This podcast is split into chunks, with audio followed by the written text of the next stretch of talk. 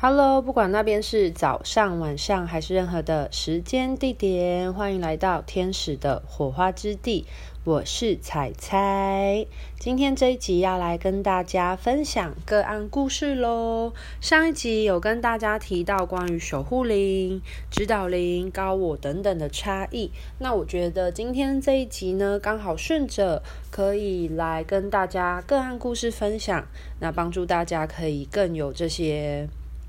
不同的高龄的区分。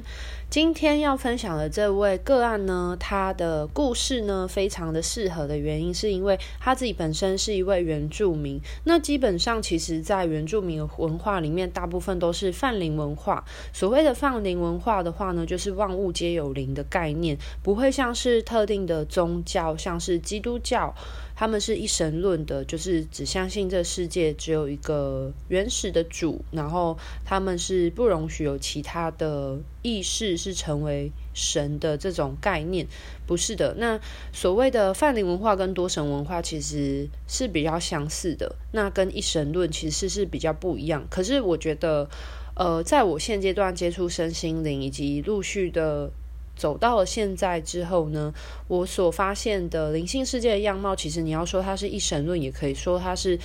泛灵，就是这种泛灵多神论，其实也是 OK 的，因为。真的，它都只是跟我们灵魂现阶段所在的这个维度是相对应的，所以你在不同维度看到的世界，本来就会是不同的状态是一样。可是不得不说，我们这个世界本来就是万物有灵的，所有东西它都是有意识、有能量、有灵魂意识存在的状态。那在很多。原住民的泛灵文化里面呢，其实他们最所熟知的就是他们的祖先嘛的这个意识的状态。那他们祖先很多时候也会同时背负着他们的守护灵的这个角色。他们是一个非常。敬老尊贤的一个文化，因为我自己本身有在兰屿工作待过一段时间，然后也有曾经环岛，然后去参加过东部那边的丰年祭，所以其实大概有试着去了解一些他们文化，我觉得是非常有趣，而且也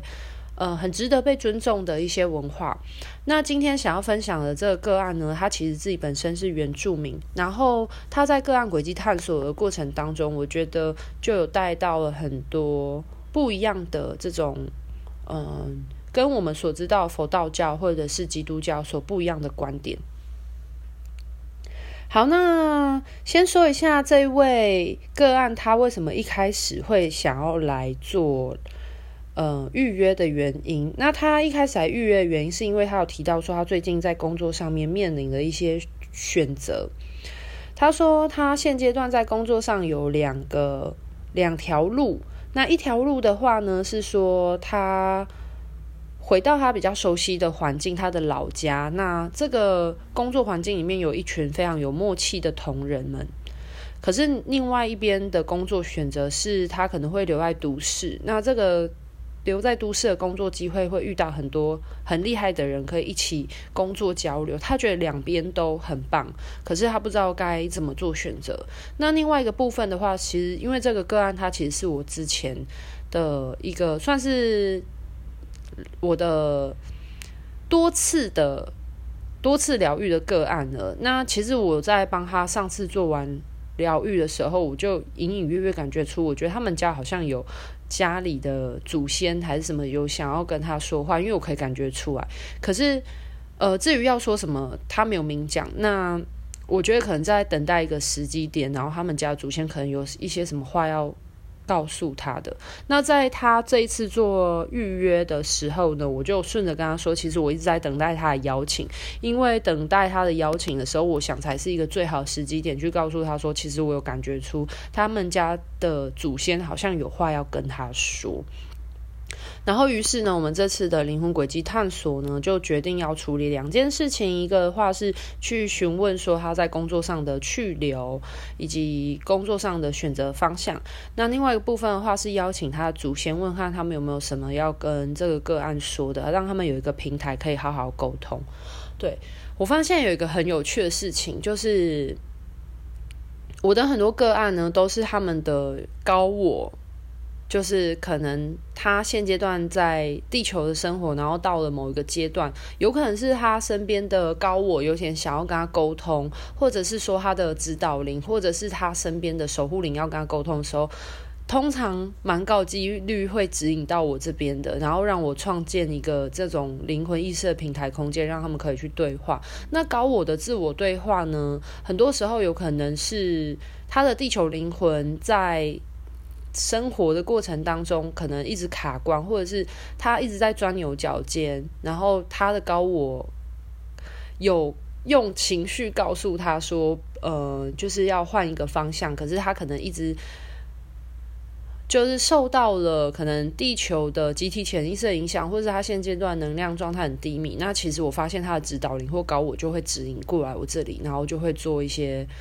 灵魂上的调整，或者是呃自我沟通的对话过程这样子。那有时候有时候会是他的守护灵，或者是他反正就是呃这个个案。跟他的灵魂有所相关的意识，可能想要跟他沟通，就非常容易指引过来我这边。我发现我真的很多接的个案都是这个样子，所以我渐渐后来就接纳这件事情。我就觉得说，或许我所存在的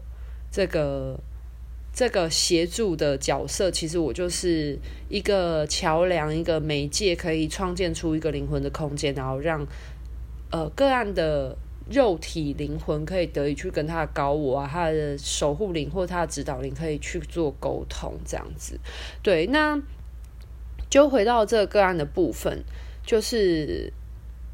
呃，通常的话，我们在做灵魂轨迹探索的时候，我都会就是协助大家，然后去透过一扇就是灵魂的穿越的门，让我们前往一个内在灵魂意识的能量空间里面。那很有趣哦，我发现。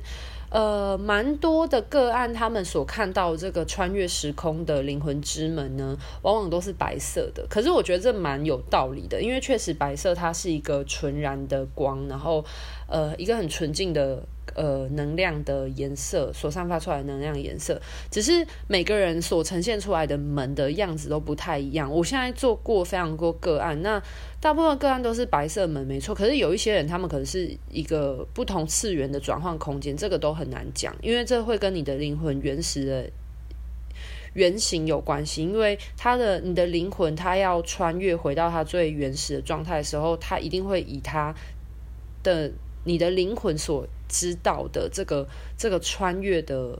管道的这个门，那个门户，懂我意思吗？然后。嗯、呃，这位个案呢，他就说他的门是白色的，可是他是拉门，就是他是要往旁边推开的那种拉门，而不是往前推的。那像有一些个案，他可能他的门可能就是那种喇叭锁。我跟你说，真的各式各样的风格都有。我有遇过，就是那种看到喇叭锁然后要转开的，那也有像 L 型的门锁，就是你要往下按的。那也有那种是就是。呃，两扇门合起来，然后你要两只手往前推开，然后打开一个很很大的门。所以其实每个人的灵魂之门啊，从颜色、形态到材质，甚至是大小都会不一样。然后这个个案他就说，我觉得他的灵魂之门称的很特别，是那种拉式的。然后他说是一个木质的白色的门。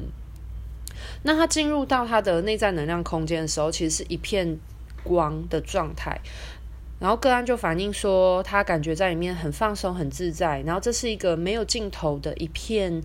白光。只有光，然后他不用特别做什么，他就觉得待在这地方非常安心、自在、舒服。那我们后来就有邀请他的这次陪伴他去做灵魂轨迹回溯的这个高灵出现。那我我不知道会是他的指导灵，还是他的守护灵，就是永远都要等他们出现的时候才会知道。那非常有趣呢，这次他的陪伴他的高灵出现的时候呢，是一个像是比较像是大地色块的这种能量状态，并不是一个我们所知道。人形啊，或者是一个光体的意识，他说是一个很很像大地色系的这种色块能量场块。那我们原本想要，我原本想要试着去指引个案去知道说他是谁，可是个案他就跟我反映说，他似乎不需要知道他是谁，因为他心里觉得这个能量让他感到很熟悉，他也不需要去知道。一个特定的名字去称呼他，但是他知道他不需要知道他是谁，但他内心知道他是谁，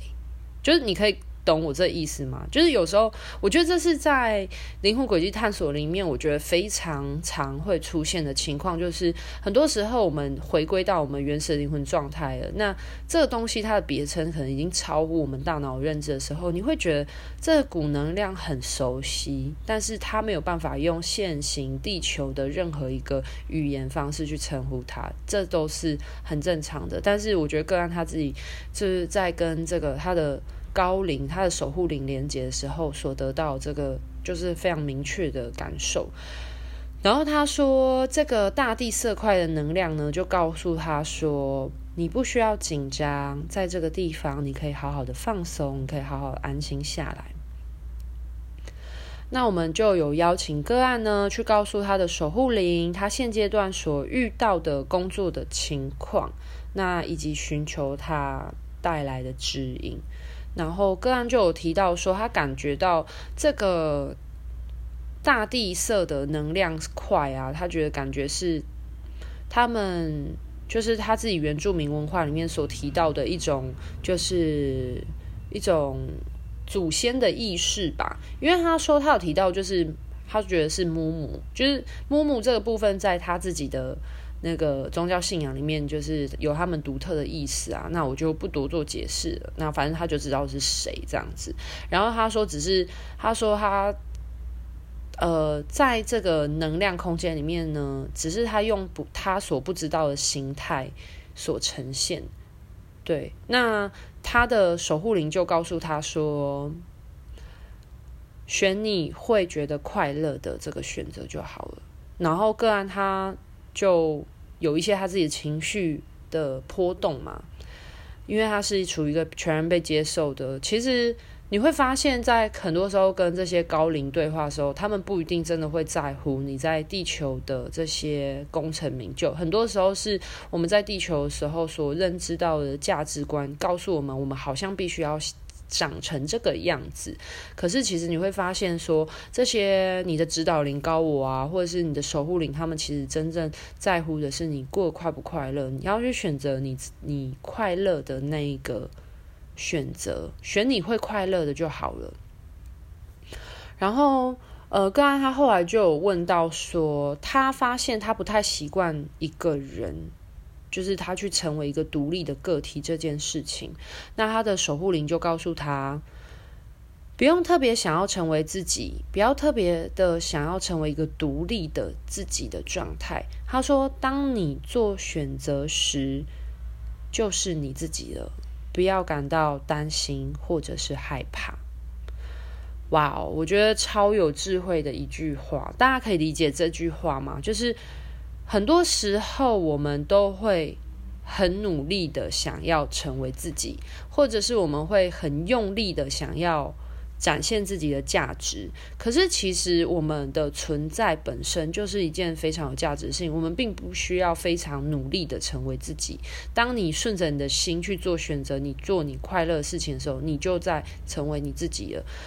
可是，我们都会好像很努力的对这个世界宣告我们。自己是什么样子，然后我们会很用力的去展现我们自己的价值。不过，我跟你说，光的存在意识高灵们其实就是很有智慧灵魂，他们其实很多时候讲出来话都是这样子的，就是我觉得很有哲理。对，然后他们就是在提醒个案说，你不用特别的想要去成为你自己。去成为那个独立的你自己。他说：“其实当你在做选择的时候，你就是你了。”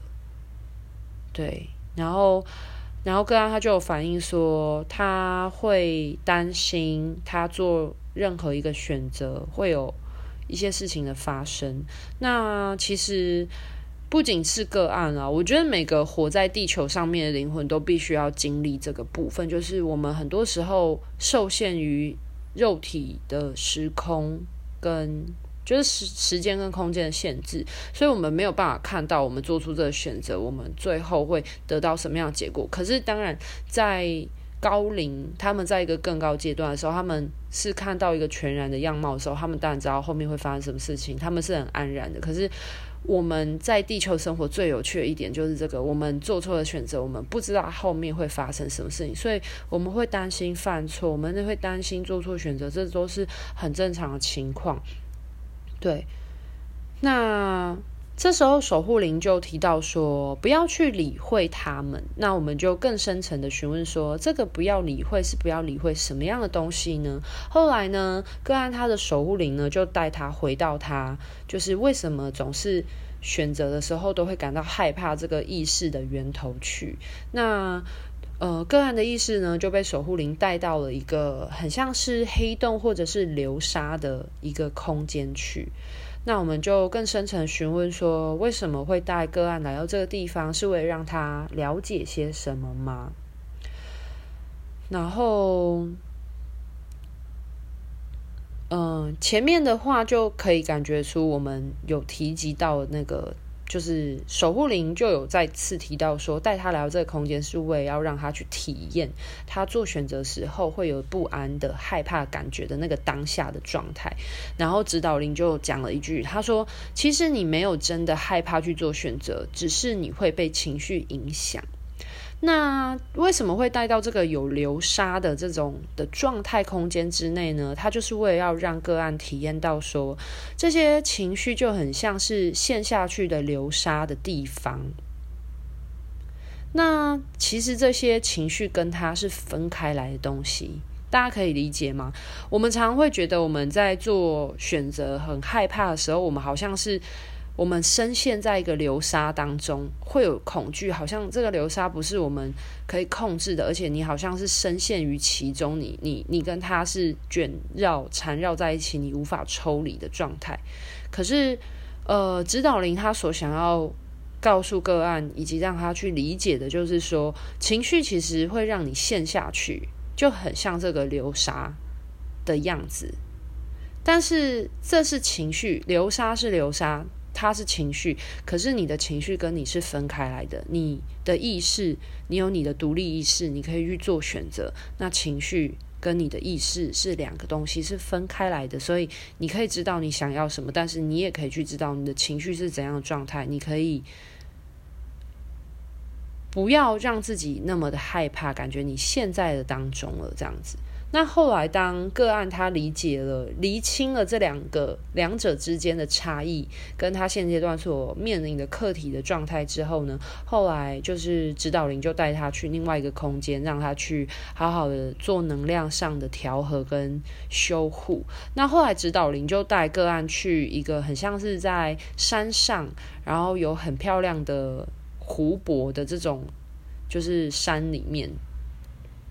然后个案，嗯、呃，就说他被带去度假、吹吹风、散散心，就是去大自然，他觉得心灵很放松的空间走一走，这样子。然后个案就有询问他的指导灵说，呃，他的守护灵说错了，这个是他的守护灵哦，守护在他身边的这个高灵的意识。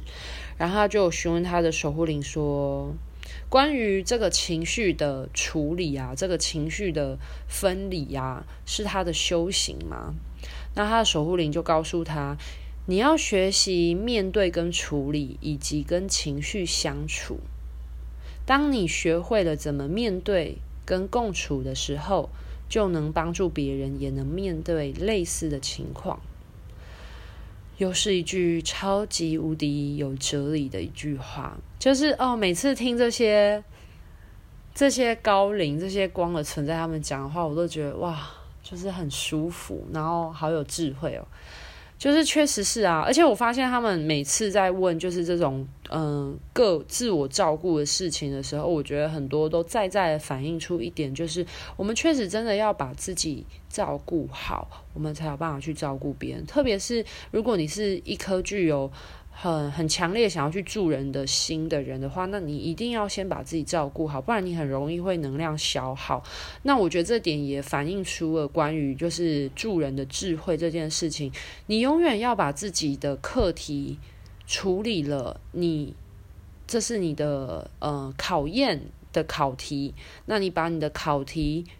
破解了之后呢，你就知道，诶，面对这样的情况，你可以怎么去处理它、解决它的时候，那你才有办法去教学相长的去协助别人面对相似类似的课题。那个案他现阶段面临的是跟情绪共处、情绪处理的课题。对，那所以如果他自我突破了，他破解了他自己的这个课题了之后呢，如果他身边周遭有人也遇到相似跟情绪处理有关系的状态的时候，他才有办法去予以协助跟帮助他人。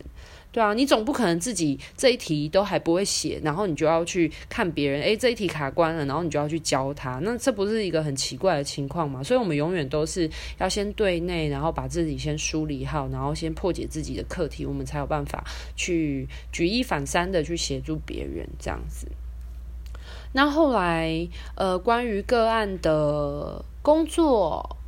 的情况，然后还有他自己从工作引发出来的一个内在议题，后来都被处理了之后呢，我们就顺着来询问说，那他们家是不是有什么祖先有什么话想要对个案说？因为我所接受到的，我所感受到是这个样子。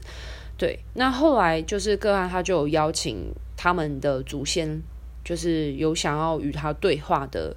的意识前来他的这个能量空间的时候呢。呃，个案就说是他爸爸来了，来到这个空间了，然后他就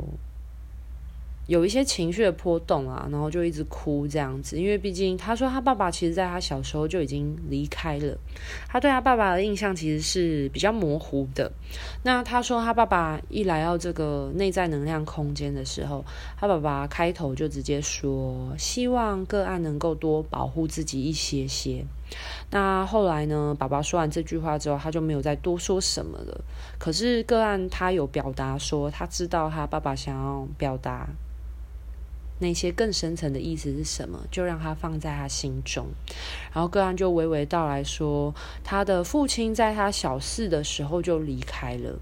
那其实他也一直都知道他爸爸在他身边守护他、陪伴他们。他说他也曾经在。呃，日常生活中有感受到他们的存在，但是没有这么明显、直接的与他们沟通跟对话，去感受他们的意识存在过这样子。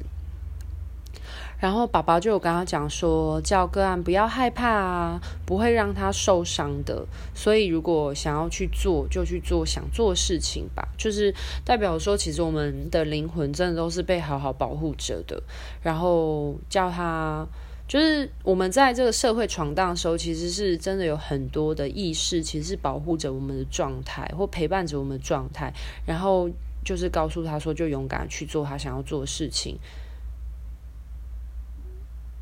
他说，比起社会上的功成名就，他们更希望个案可以快乐。然后后来就是。呃，这个个案他就有一些自己的个人问题啊，然后他就有就是呃增加提问的，就有问说附带的，就是问到说他跟某一个人都会有一些关系上的纠缠，那他就想要问他的守护灵说，为什么他跟某一个对象都会有这种关系的纠缠的状态？然后他的守护灵就直接跟他说，那是你选择的。就是你们的灵魂其实并没有什么特殊要处理的状况，可是是你选择的。那后来就是个案听完了之后呢，他就细细的去反思了这句话对于他所代表的意思。这样，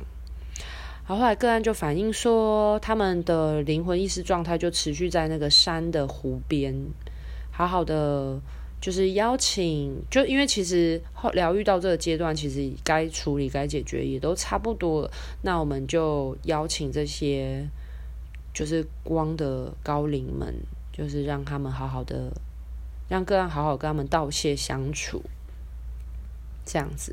那做完了灵魂轨迹探索之后，我们也有就是直接做天使灵气疗愈，然后邀请天使直接来做能量的补充跟调理还有修护。那在做天使灵气疗愈的时候呢，可以感觉出能量大部分都在头部。那我所感受到有一些黄光啊、粉光，还有薰衣草紫的这种很柔和的光，就是。在他的头部这边去协助他的意识的能量的运作，那天使就提醒这位个案说：“就是让他的思维有所舒展，然后不要再被局限住了，因为这毕毕竟是他接下来的生命要去做课题。那天使就是在更帮助他去强化这些能量。然后天使提醒他说：“勇敢做想做的事情，你会发光发热的。”然后最后呢，感觉天使有帮他灌注一些安定心神的能量，让他好好的镇定下来，把这些呃今天接受到很多的讯息呢，都能好好的去消化。然后天使就有跟个案说，就是让他好好的舒眠，好好的休息。那等他休息好了之后，准备好他的灵魂意识状态，都可以再出发。是的，那这就是。本次的就是个案故事分享，因为我觉得个案他自己的宗教信仰，他对于灵性世界的看法其实是比较展开的，所以我觉得就是非常呼应，就是万物有灵这件事情。因为其实我自己也本身没有什么特别宗教信仰，我也是在很神奇哦。有一次我也是在兰屿的时候，就突然有一天叮的一个，就突然接受到这种。万物连接的讯息，就是我真的很很很特别是，我真的那时候在兰屿工作的时候，然后有一次我就睡在海边，然后我就清晨的时候醒来的时候，我就听到山跟那些就是山里面的这些嗯、呃、山林啊，然后还有树啊，他们在讲话的那个时候，我就突然意识到说，哇，这个世界其实是万物有灵诶、就是我我说不上来那一个瞬间，我突然有一种天线，突然就是你懂吗？这样滋滋滋，就偶尔会通，偶尔不通。我以前也还觉得自己是麻瓜的时候，可是我那一次经验让我非常非常的印象深刻，到现在我都还